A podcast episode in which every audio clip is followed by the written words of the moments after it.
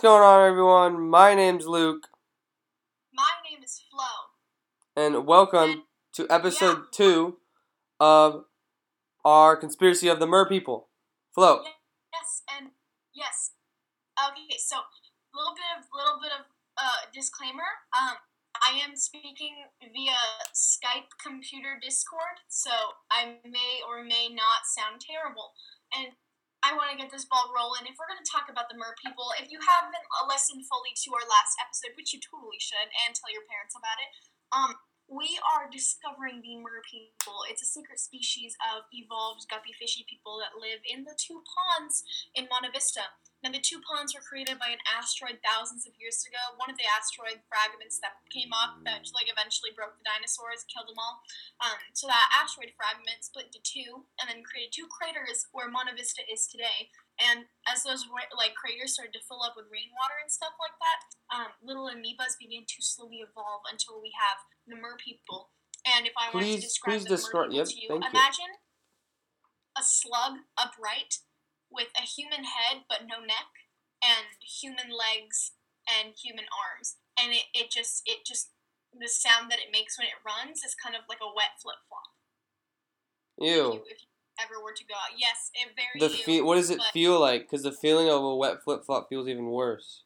oh no it's just like the slapping sound as it walks because it has enormously large feet in order to help it swim through.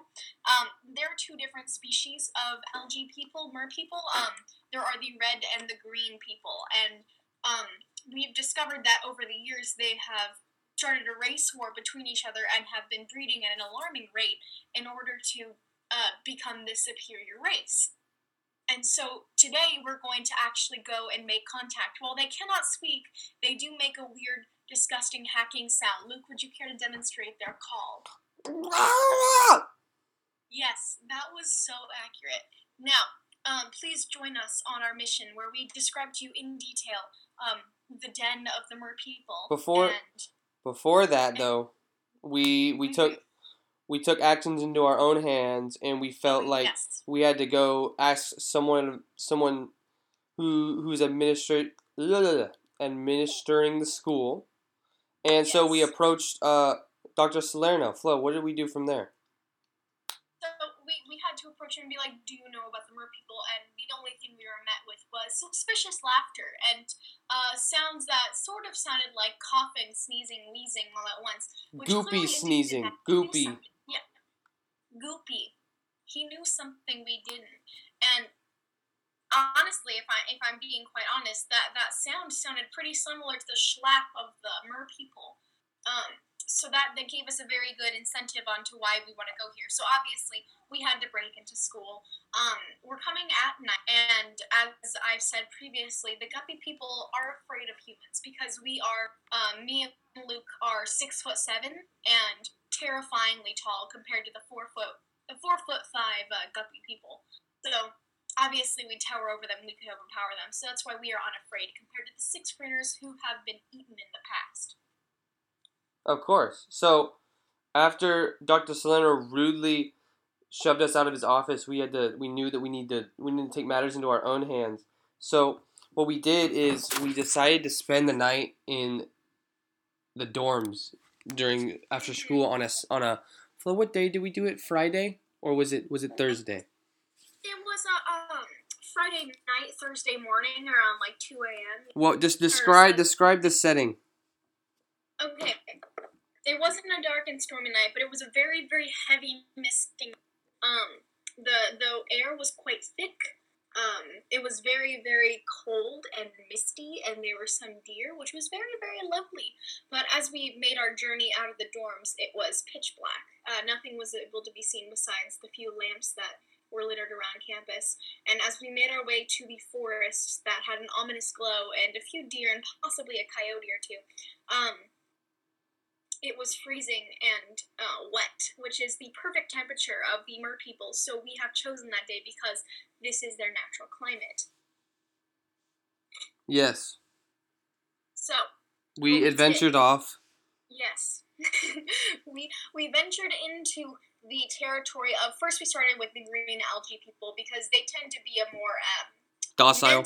advanced, yeah, more docile, um, more more scientific. Like if we were, if we were to think about these, we would. How is it scientific? people like that we would say red algae people versus the green algae people. They were like the Spartans and the um and like the Athenians. You know, we have the No. Spartans who were brutes, and we have the Athenians who were more logical and like to know things, but maybe we're not as strong and powerful. So we wanted to start with the more um, Okay. understandable. Okay, I like it.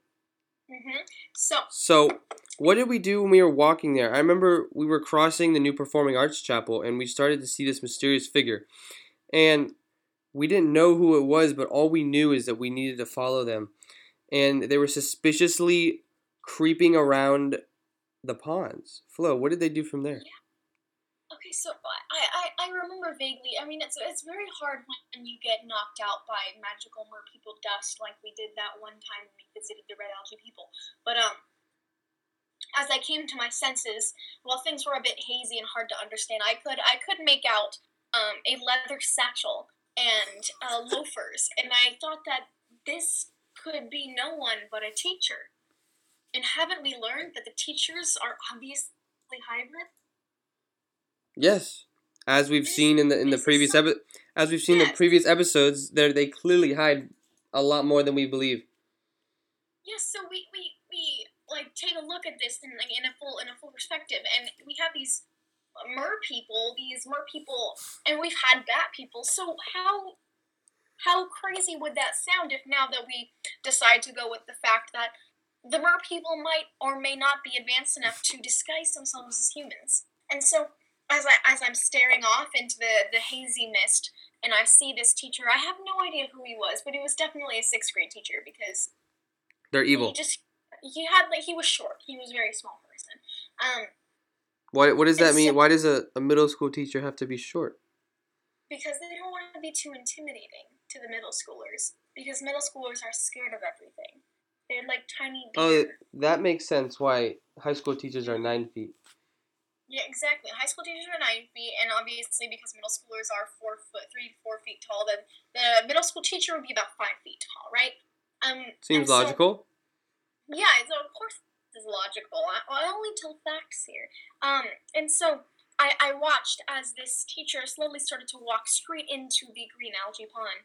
Um, and what was interesting about this is that he took off his jacket and it was very, very slimy. It made like a weird like sound when it came. And um, I I looked at it and I was like, that's not a regular body. That's strangely mucus like and dare I say it malformed. And so uh, as I'm as I'm staring onto this, I think to myself, I need to get out because all of a sudden a sense of dread came over me, and you you were still passed out, so I had to wake you up so we could get away. Um, Yeah, I didn't know what was going on. I mean, yeah, I know. I was just- knocked- I don't. What? How did I exactly get knocked out? Going back to they, that. They blew mushroom spores into our face to make us pass out, so that they could run away back into their pond safely without us overpowering. Yes, That is one of their main defenses. They also use cocktail skewers as tiny little darts, they and um, uh, they have attack cats.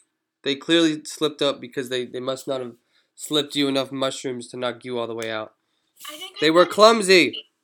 hmm And so I I think that's because we scared them so much. And so then, um, I have to think like all of a sudden this he takes off his shoes and he's substantially shorter. I'm guessing he was wearing lifts or platform loafers, and he drops to the floor and scuttles like a little tapping sound back into the pond. And I'm running for my life because I see all the guppy people slowly start to raise their disgusting short-necked little heads out of the water, and I come and I grab you, and then that's when you wake up. If you can remember exactly what happened, it was literally just us running out um, with the fear of God in our eyes. I could hardly out of the- remember it. And so then when we came back, like I, I had to help you get back to your senses. We had a nice cup of coffee, and we had to retreat back to our mission control where we could record the data, which is what we are doing now. Yes. So From there, from there, we decided that this needed to be further investigated, and we had to, we had to go deeper in, in questioning the administration because there was there was clearly much more to be found. it was it was a shame of a trip because while we made eye contact with the green algae people, we never truly got A good Um, look at them. to to initiate with them because the race war had begun and the red algae people have infiltrated their pond, which is pretty much what happened. But on the next episode, we'll have to get Yeah. into that. On the next episode, catch us where we make official contact at dawn when the guppy people be back into the home. We look forward to uh, coming to sit with us on this chat. We will give you live live footage of our encounters with the algae people. Thank you. Yes.